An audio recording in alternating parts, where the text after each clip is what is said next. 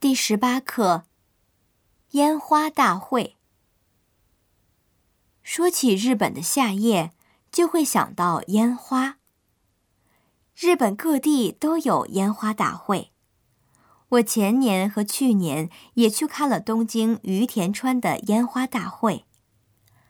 那么大规模的烟花，我生平第一次看到。日本烟花大会的气氛很独特。会场附近人山人海，有人从前一天就开始排队占位子，女孩子还会穿上漂亮的夏季和服。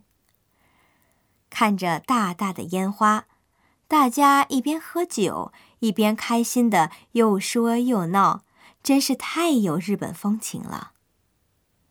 不过在中国，烟花并不属于夏天。